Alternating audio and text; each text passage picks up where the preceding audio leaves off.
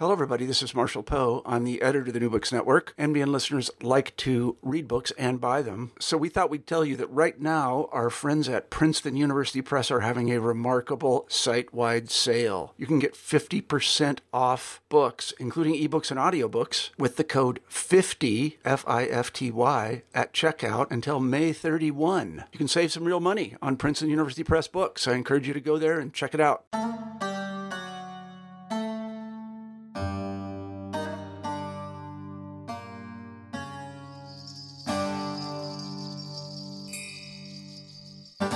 Hello, Nosheen. How are you doing? I'm doing very well. How are you? Very good, Nosheen. Thank you so much for your time uh, on New Books Network. As I was saying right before uh, we went sort of uh, live, that this uh, book was such a pleasure to read. It's about a uh, really important topic that not many of us know much about, and it's such a lyrically written book uh, with some very important and interdisciplinary uh, conceptual uh, arguments, and I really look forward to this conversation. Uh, thank you so much for your time. Uh, we have a tradition on the New Books Network, Nosheen, that our first question is always uh, biographical.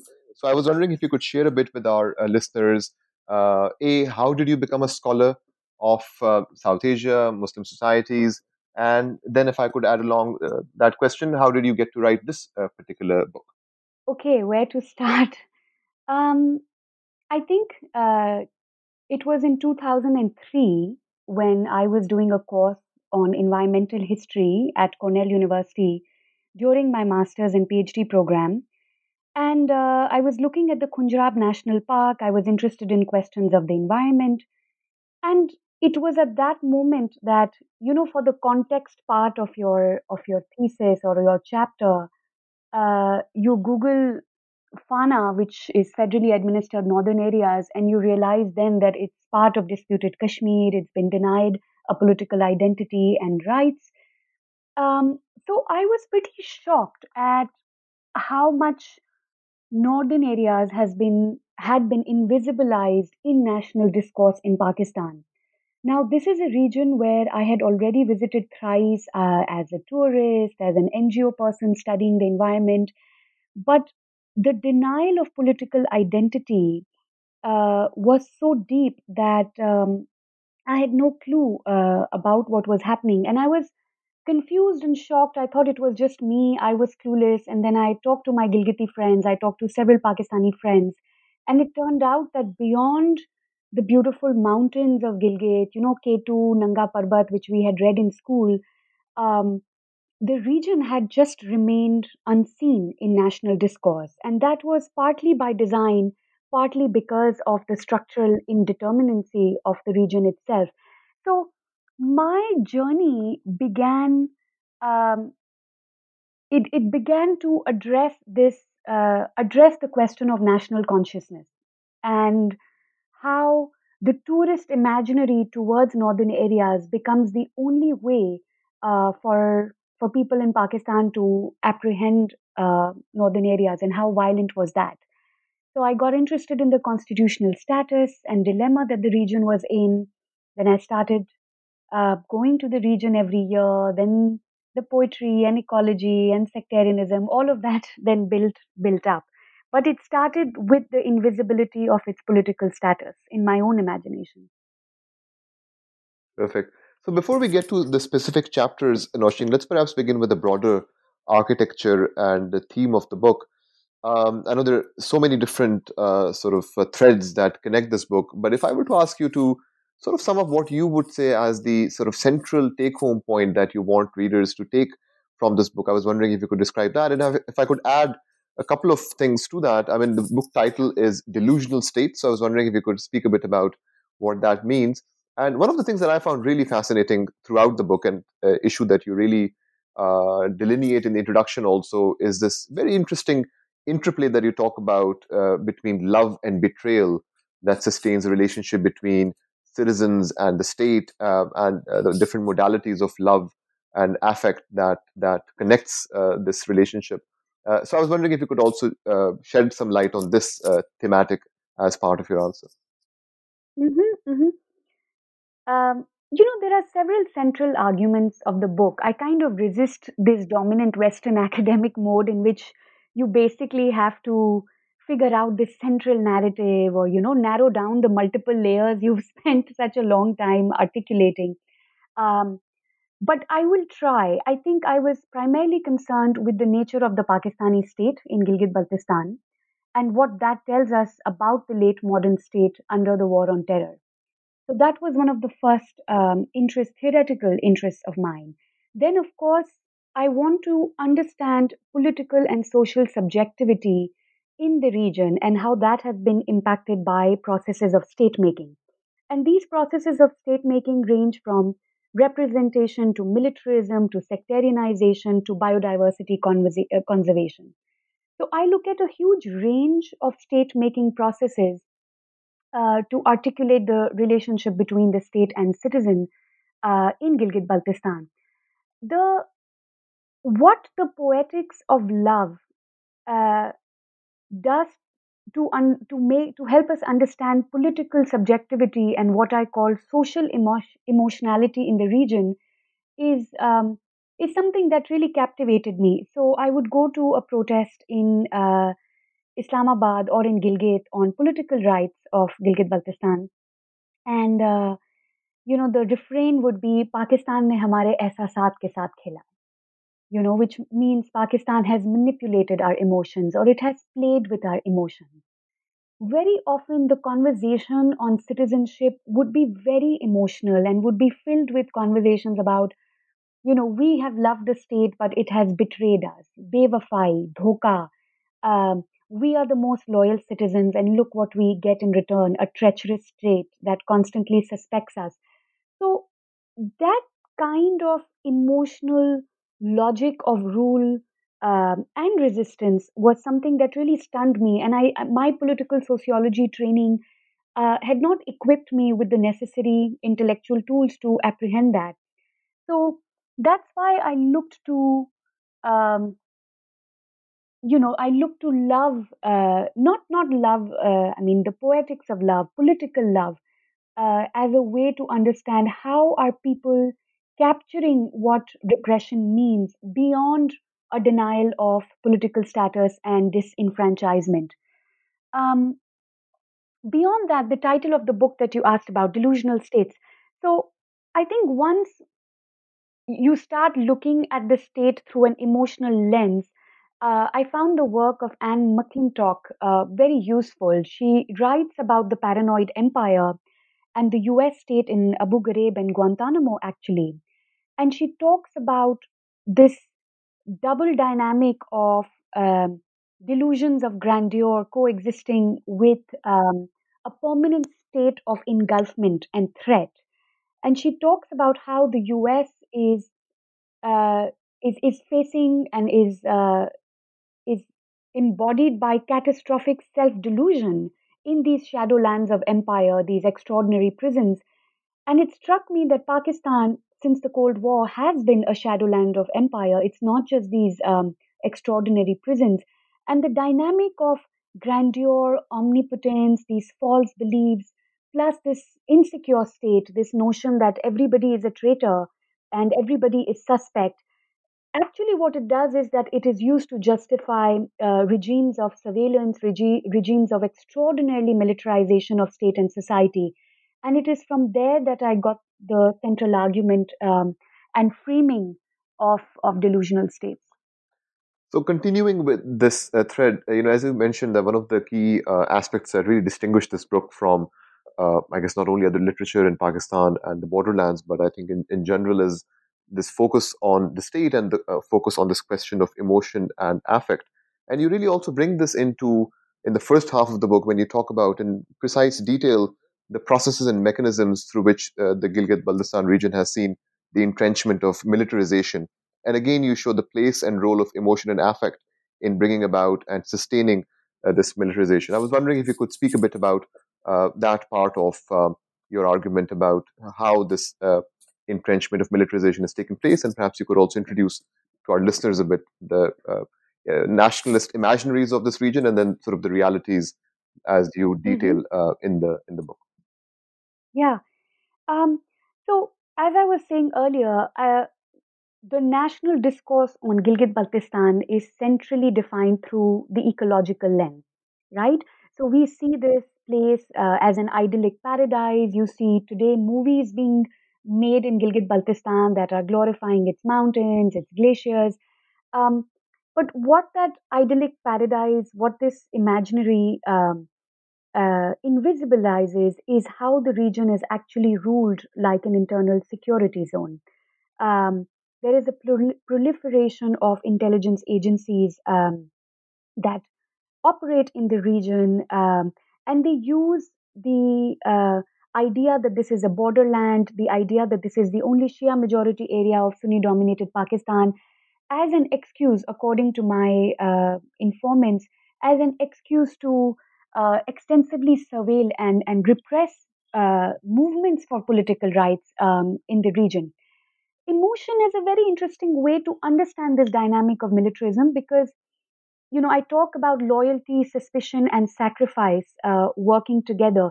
So, military wage labor goes back to the Gilgit Scouts, goes back to the formation of the Gilgit Scouts in 1913. It's, it's not just a post colonial affect uh, to be loyal to the military.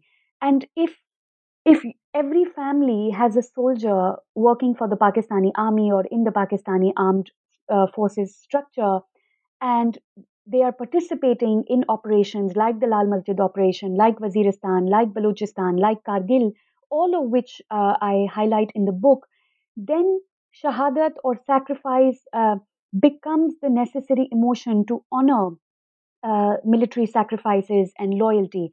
So, on the one hand, you have this intense, uh, actually, affection and pride in the military. But on the other hand, you have disdain for the intelligence structure run by the military, uh, which constantly suspects and surveils. Um, so, this dynamic of loyalty and suspicion is very key to understanding how state rule operates in the region. Um, and but the the other part is, um, yeah, I think I'll I'll just end there uh, when I'm talking about the role of emotion. I think it's also important to situate this in in the larger discourse on Kashmir. Um, and I'm, I'm struggling with how to explain that right now, but the way Kashmir is in both the Indian and Pakistani national imaginary as this beautiful place, and, and yet it's a place that is terrorized on the ground. And I think that is another dynamic between beauty and terror that I wanted to highlight in the book. It's very hard to talk about it versus writing about it, so I'm struggling a little bit. Um, the next uh, couple of uh, chapters really focuses on, I think, a theme that uh, continues with this uh, narrative. Uh, and you talk about the theme of sectarianization of uh, the region. And uh, specifically in the next chapter, you talk about ways in which uh, state engineered interventions in education have contributed to the sectarianization of the region. And you elaborate on this theme by focusing on a very interesting, um, what you call the textbook controversy in the early 2000s. So I was wondering, mm-hmm. through that example, if you could speak a bit about uh, this relationship between education and the sectarianization of the region? And how does it highlight some broader issues of religious identity and state uh, citizen relationship, not only in Gilgit Baltistan, but also beyond, perhaps, in Pakistan? Mm-hmm. Um, so, the question of sectarianization in Gilgit Baltistan is linked to the question of militarization, and I investigate them as twin processes of state rule unfortunately, what since the 70s, what the delusional state in Gilgit Baltistan has done is that not only does it produce suspicious subjects, treacherous subjects that must constantly be surveilled, but it uh, also enables uh, a kind of sectarianization of society whereby particularly Shia and Sunni extremist groups have been uh, promoted directly by the military through uh, what often is referred to in the region as a patron client um, relationship. And this is something I go at uh, length in, in the book. Um, simultaneously, Pakistan has slowly seen uh, a Sunniization of its own state policies. And uh, the structure that I look at is the Punjab Textbook Board that has over the years come to be dominated by the Jamaat Islami. And, you know, you have books on Islamiyat, you have books on drawing, you have books on English, all of which have increasingly um, uh, portrayed uh, a gradually Sunniizing uh, sentiment uh, in in these textbooks. Now, in Gilgit-Baltistan, between 2000 and 2005, we saw perhaps the biggest uh, Shia resistance and and civil rights movement uh, in in Pakistan, in Gilgit-Baltistan, before the current um, Hazara movement uh, of recent years. And it again, this movement was like the region itself, uh, quite eclipsed in national discourse.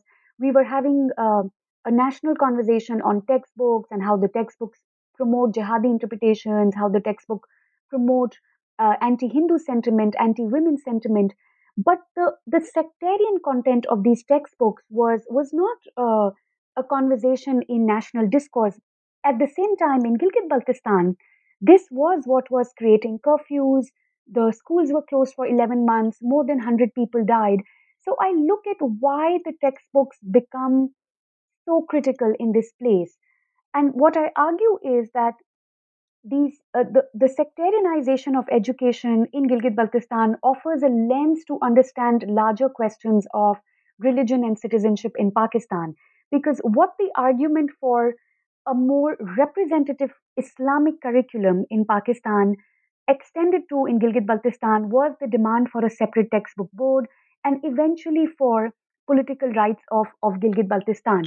So um, it's it's interesting to see uh, that chapter on sectarianism, not just specific to Gilgit-Baltistan, but but also as a lens on the larger politics of faith and education in in Pakistan. Now, uh, continuing with this thread of uh, the formations of sectarian identities, uh, you also show, um, and I think this was really a fascinating chapter, I believe, chapter four, uh, alternate visions of uh, Islam. And you uh, highlight that by looking at examples of Muslim identity in Islam as articulated through poetry and through what you call poetic publics, which I, I, thought was a very interesting and instructive category. Perhaps you could speak a bit about that category. So, by giving some examples, could you speak a bit about this um, um, part of your argument, how this sectarian landscape has been and continues to be resisted and countered through these alternate spaces or counter publics, um, uh, especially through uh, poetry and these poetic publics? Yeah. Um, one of the fascinating things about Gilgiti social life is that people remember intersect ties as far more pluralistic uh, than they are today. And they also remember that this zeher of sectarianism, as they would often call it, poison or tasub, uh, sec- which is the word for sectarian prejudice, uh, it, it is not part of our local history. It has been sustained by uh, state practices and it has come from the outside. So, poetry, incidentally, was, was nowhere in my uh, research project. Um, but once I was in Gilgit, uh, in my interviews, poetry would constantly come up. When I would ask about political rights, people would talk about siyasi mehrumia or, or political dispossession in very profoundly emotional and poetic ways. And I think my attention to the poetic is, is linked to the social poetics of love that uh, exist in the region, that exist also perhaps in ways that uh, today PTM is talking about the state. So you have in Pakistan and you have in South Asia um, cultures that are rooted in poetic sensibilities. Um, and particularly in, in Muslim culture, we find poetry as a way to express um, uh, emotions that towards the state and towards politics in ways that uh, I think theory uh, has not sufficiently captured. So, you know, for example, I'd been in an interview and uh, one of the uh, poets, very famous poets, Jam- Jamshed Dukhi, would be quoted very often, and I'll recite a, uh, recite a verse. Um, तासुब से भरा पैगाम ये है बहाव खून दर से आम ये है, मुसलमानों का जब अंजाम ये है, मैं काफिर हूँ अगर इस्लाम ये है। तो it is a message overflowing with prejudice shed blood is being commonly preached when this is the meaning of being Muslim I am a non believer if this is Islam and these two lines मुसलमानों का जब अंजाम ये है मैं काफिर हूँ अगर इस्लाम ये है was a rejection of the military militant alliance. It was a rejection of the politicization of religious identity in Pakistan. It was a rejection of um, the kind of calculated disorder that sectarianism was being used to perpetuate in the region as a way to erase struggles for political self determination. I think that is very key. People were very aware that these are divide and conquer strategies that are designed to um, betray uh, the yearning for a Muslim nation. Eh, this that this um, land uh, expressed at the time of partition. We know that Gilgit Baltistan is the only part that actually fought a war uh, to say no to uh, Hindu dominated Kashmir or India and say, no, we are yearning for, for a Muslim nation. So these betrayed um, expectations uh, are, are very effectively evoked at the same time as they critique um, uh, what has become of Muslim ethics in this in this supposedly Muslim nation. So poet, poetic public is is some is uh, is a useful term for us to capture how poetry is not just an you know this individual isolated someone is writing over a lake like like in western poetry but it's actually uh, a community production that you know the mushairas that i attended in gilgit would last for 3 4 hours they would be attended by 400 people, all men, by the way. Uh, it's very important to highlight the gendered aspect as well. But they nevertheless cultivated a space for transcending sectarian divides and also the poets themselves. I interviewed um, a lot of poets, and as I detail in the book, they saw their work as using literature for creating peace and for creating an alternative to the sectarianization of society and education that they were seeing all around. So let's uh, shift uh, focus to the other key theme that you bring up uh, in the book, which is the whole question of uh, nature uh, conservation and environmental development. Um, as part of that notion, I was wondering first if you could give listeners an introduction to uh, the village of Shimshal, which is one of the major sites on which the book focuses, other one, of course, being um, the city of Gilgit. And you talk about um, this is chapter five how these uh, projects of nature conservation and environmental development uh, have uh, tried to instrumentalize and appropriate land and territory in Shimshal, uh, but then how the local peasants and pastoralists have resisted such projects. Uh, so I was wondering if you could speak a bit about um, uh, these processes while also introducing this location on which the book partly focuses. Yes. Um, Shimshal is uh, an agro-pastoral village of around 1700 people. It is an Ismaili village located in Upper Hunza and it formed the second site of my research. The primary site of my research was the city of Gilgit. Um, I looked at conservation projects. As I told you earlier, the interest in environmental history was how I uh, started my research on Gilgit Baltistan. And what I found fascinating is that you know, the discourse on Gilgit Baltistan as well as the larger discourse on Kashmir was so centrally defined by a security lens, by the conversation on on political rights, right? Um, but ecology, uh, and since, as I detailed earlier, nature was such a central imaginary through which the Pakistani state and Pakistani citizens apprehend uh, this region, nature was also something that I wanted to attend to uh, in terms of on the ground uh, practices of state led development. So, over 40% of um, uh, land in Gilgit Baltistan today is has been converted into some form of national park or community based conservation area. Now we find on the other side of Kashmir as well um, that land and forests and ecology have become a, a, a terrain for the state to perpetuate its its politics of rule through ways other than what is usually getting attention right? So i wanted to look at how the Khunjerab National Park, particularly, but also uh, these recently introduced uh, community based hunting areas or community controlled hunting, as it is called, as forms of both neoliberal projects but also state forms of territorializing a disputed territory right? So just two weeks ago, you videos were coming out from Gilgit where uh, with, where protests were taking uh, place against the army. So there are lots of actors. There are development actors. There are state actors uh, that work together um, to uh, occupy land, and there are many modalities of occupying land.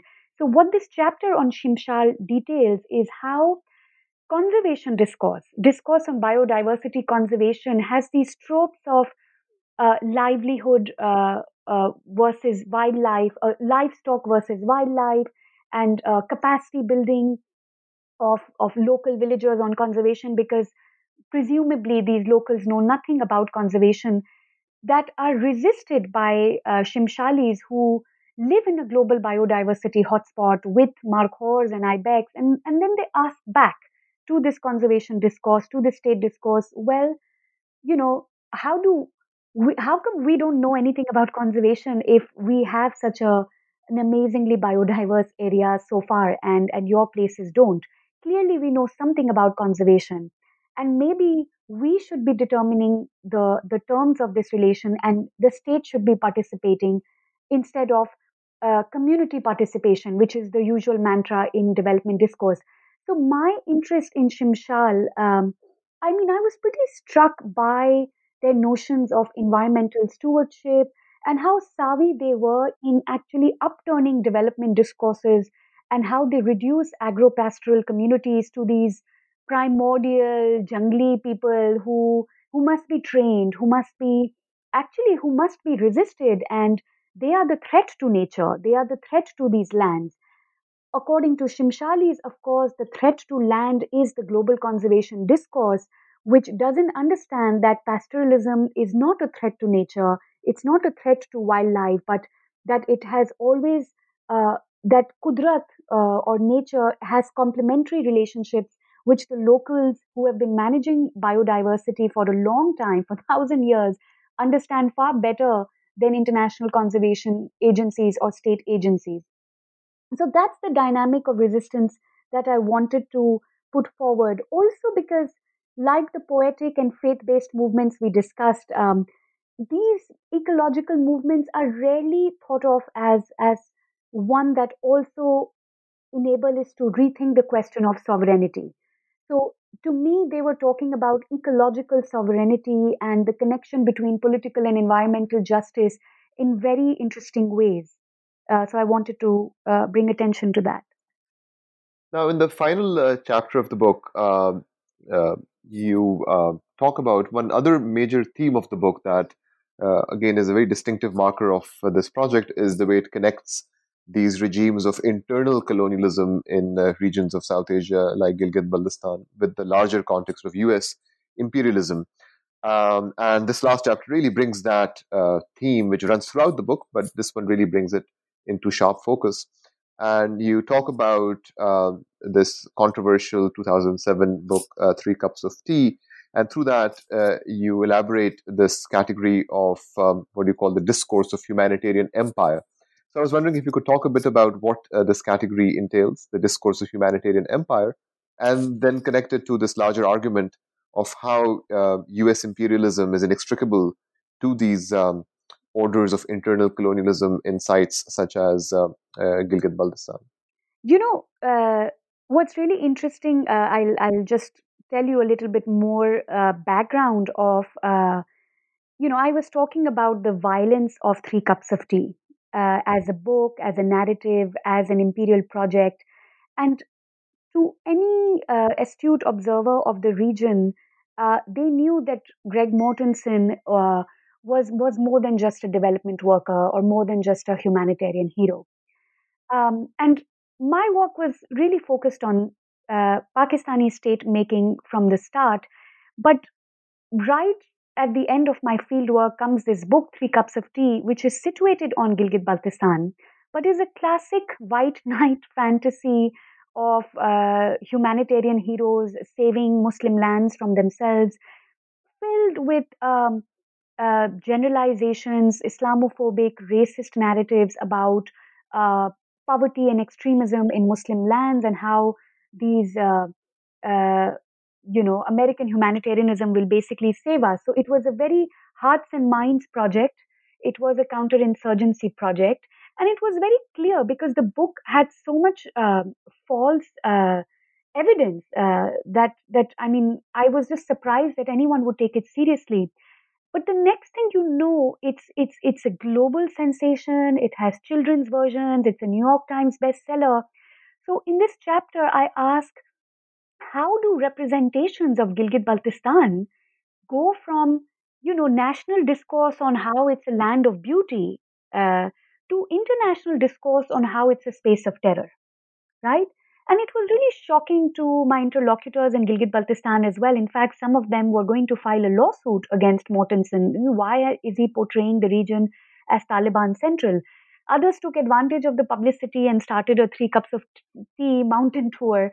Uh, you know, as these as these dynamics um, uh, unfold.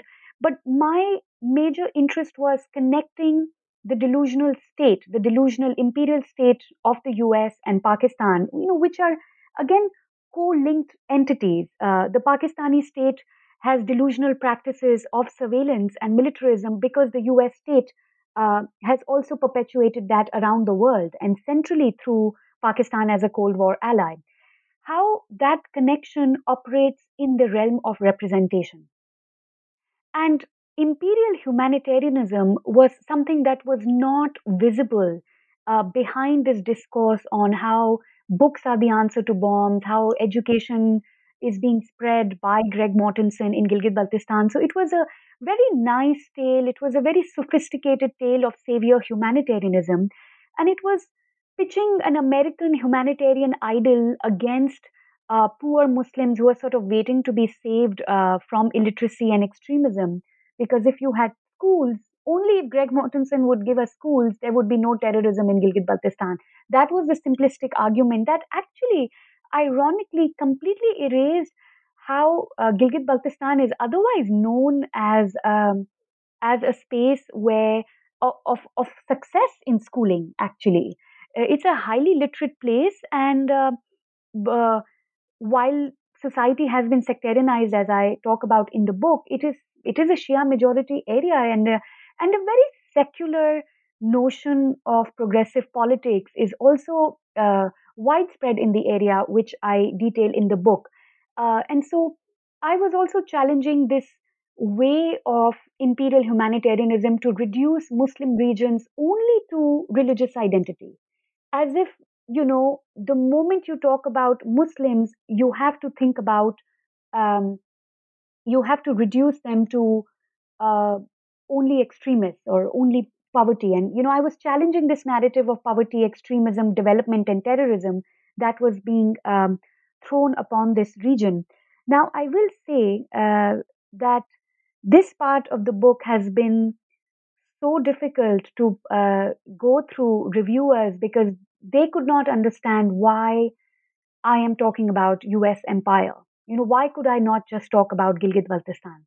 And I think it's very important in the Kashmir conflict, when one is talking about Pakistan, to actually centrally focus on how conflicts are perpetuated through imperial histories and continuing politics of representation. In a very fascinating conclusion um, to the book, uh, that you titled The Great Media Game. Uh, you sort of talk about ways in which the region of Gilgit Baltistan is, you know, sandwiched into these multiple sort of media narratives to do with state uh, sort of um, projects of um, showing particular kinds of representations of the region, uh, sort of from Pakistan and India and China and the US and so on. Um, and of course, you show that in the book, what you've accomplished is to sort of uh, shift the camera of um, analysis from the state representations to uh, the people of the region and their aspirations, anxieties, desires, and so on. There was one moment in the conclusion that I found particularly poignant, um, and perhaps uh, we could end uh, this part of our conversation with you commenting on this uh, aspect of your argument. Uh, you say on page 260, right towards the end of the book, uh, ultimately, the multi layered ethnographic analysis of state making in this book reveals the state not only as a coherent structure of legibility and integration, but also as an unwieldy assemblage that operates through illegibility, disintegration, and emotional regulation.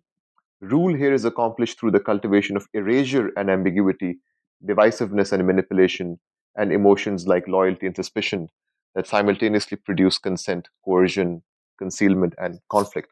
Uh, so those uh, wonderfully um, um, uh, presented a couple of sentences really uh, grasped my attention. I wanted you to comment a bit on this part of this this interesting tension that we see throughout this book, uh, the very coherence of the state making uh, project, announcing its incoherence, its illegibility, etc. Could you speak a bit about this part of the conceptual argument? I'm so glad you quoted those lines because I think it's easier to, well, it was hard to write them, but I think you've captured well uh, this tension between you know how a region is managed through uh, apparently contradictory politics. So you have on the one hand um, a place that is ecologically being uh, included in national discourse a place that uh, has these grand uh, CPEC visions and Karakoram Highway and all kinds of development interventions um, that claim uh, to to make the space to to make the space legible on the ground, and yet the larger politics of the region region remains illegible, remains um, uh, worked out through a logic of coercion and and concealment. And I think uh, I hope that one of the things that the book does is is counter this erasure. Uh, the erasure of the region in the national imaginary, but also the erasure of the region in contributing to larger discourses on Pakistan, whether they are on religion, whether they are on development, whether they are on militarization. My intent of uh, writing this book is to call out the multiple delusional states that have uh, that continue to operate in, in South Asia and, and of course the US itself uh, as the quintessential delusional state, which I start the book with. Um, so these relational dynamics of power, uh, hopefully, uh, uh, the book is a contribution to understanding larger understandings of larger conversations on power and resistance, and not just the Pakistani state in Gilgit-Baltistan. So as we're coming to the end of our time, Nosheen, uh, could you share a bit with our listeners uh, what you're thinking of as uh, the next uh, project or what you're working on these days? Um, yeah, sure. My work is on two themes. One is poetry and the other is ecology. And I have Gilgit Baltistan to thank, uh, as as you have read and spent the time to investigate. Uh, I have a chapter on the poetics uh, of resistance in Gilgit Baltistan and a chapter on ecological resistance in Gilgit Baltistan in the book. And in my current work, I am looking at poetic social worlds in South Asia, both historically and in, in contemporary times. And I'm looking at how shared local traditions of poetry, how they help us reimagine, reimagine Muslim history, but also South Asian history. So that's one very ambitious, large uh, project. The other is is looking at um, creating an ecological sanctuary in Sindh. I am into indigenous seeds and um, and uh, ecological learning. I've been teaching environmental education for the last two years in Karachi. So instead of just resisting the state and and talking about what international agendas are, we're very aware that uh, ecology is something that we must try to enact on the ground as well, alternative ecologies, if you like. So, the book project that I'm working on is uh, tentatively titled Seed as Sanctuary Feminist Ecology and New Social Futures. So, that's another ambitious project, uh, which, is, uh, which is kind of a, a feminist, poetic, and ecological meditation on nature as a zone for witnessing and on ecological struggle on the ground. Delusional States Feeling Rule and Development in Pakistan's Northern Frontier by Professor Nosheen Ali, published by Cambridge University Press in 2019. Uh, thank you so much, Nosheen, for the generosity of your time, for giving us such an uh, excellent uh, and thought provoking book that I'm sure will be uh, discussed and debated for many years. I'm sure our listeners really benefited from this conversation, as they will by reading the book. So thank you so much for being on New Books in Islamic Studies. Thank you. Thank you. This is really, really fun and difficult, but great fun.